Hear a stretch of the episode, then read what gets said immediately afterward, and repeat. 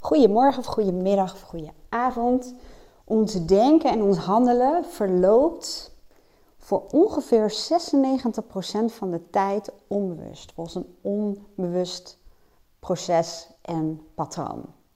Dat geldt ook voor hoe wij omgaan met bepaalde situaties en, uh, en stress.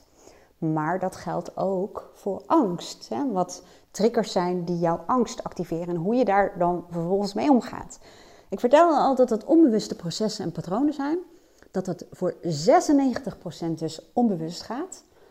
Dus dat gaat de hele dag door.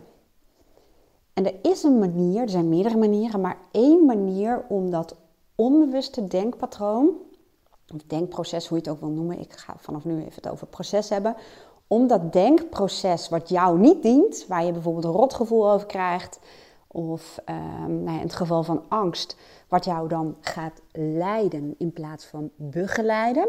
Op het moment dat je merkt dat het ongewenst is, ongewenst, ongewenste resultaten oplevert, moet je dus dat proces stoppen.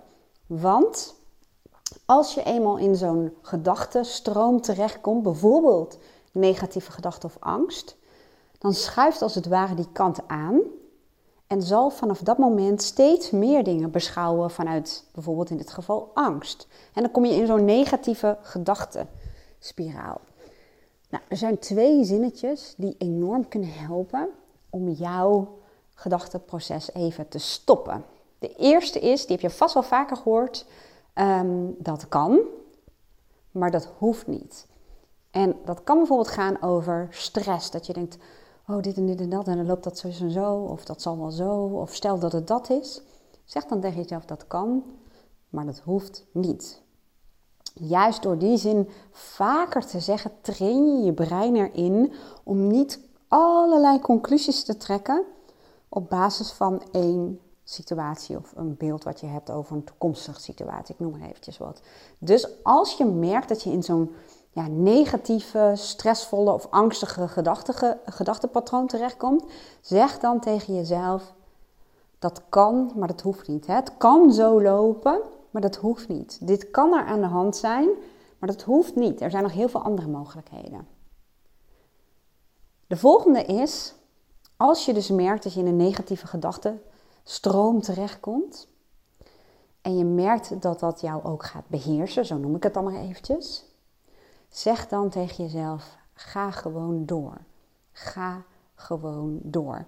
Want er is vaak een trigger die ervoor zorgt dat je in zo'n negatieve gedachtenstroom terechtkomt.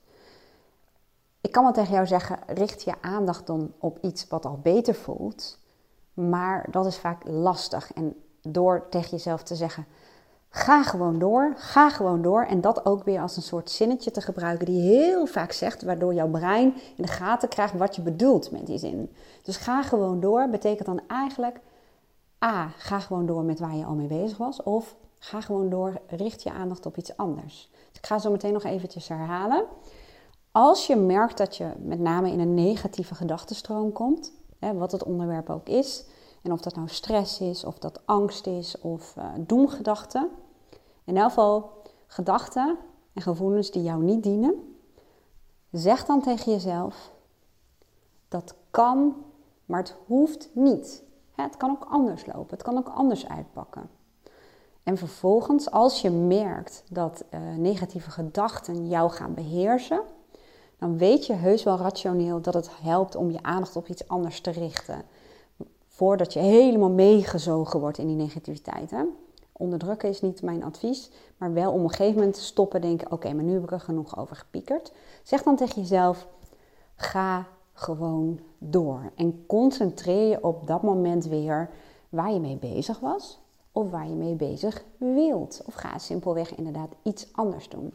De kunst is uiteindelijk, en dat noemen ze gepaste emoties, om uh, een tijd over iets te denken, maar om te stoppen wanneer dat gepast is.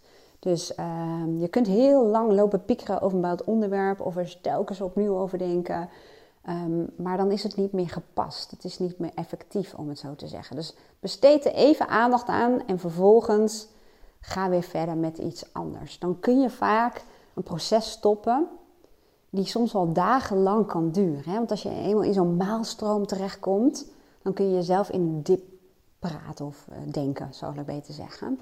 Of als er een, uh, nou ja, ik noem maar even wat, iemand heeft een bultje ontdekt en je hebt al een afspraak gepland bij de huisarts, dan kun je jezelf de kop helemaal gek maken.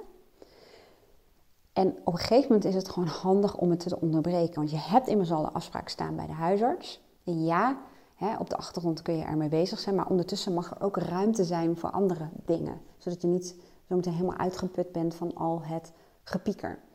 Nou, ik realiseer me, het is best wel een abstract onderwerp, maar door zinnetjes te gebruiken kun je patronen doorbreken. Zeker als je ze herhaaldelijk gebruikt en ook doet wat je zegt. Dus dat kan, maar dat hoeft niet. En ga gewoon door. Ga gewoon door. Ik hoop dat je er wat aan had. Ik wens je een hele fijne dag en tot morgen.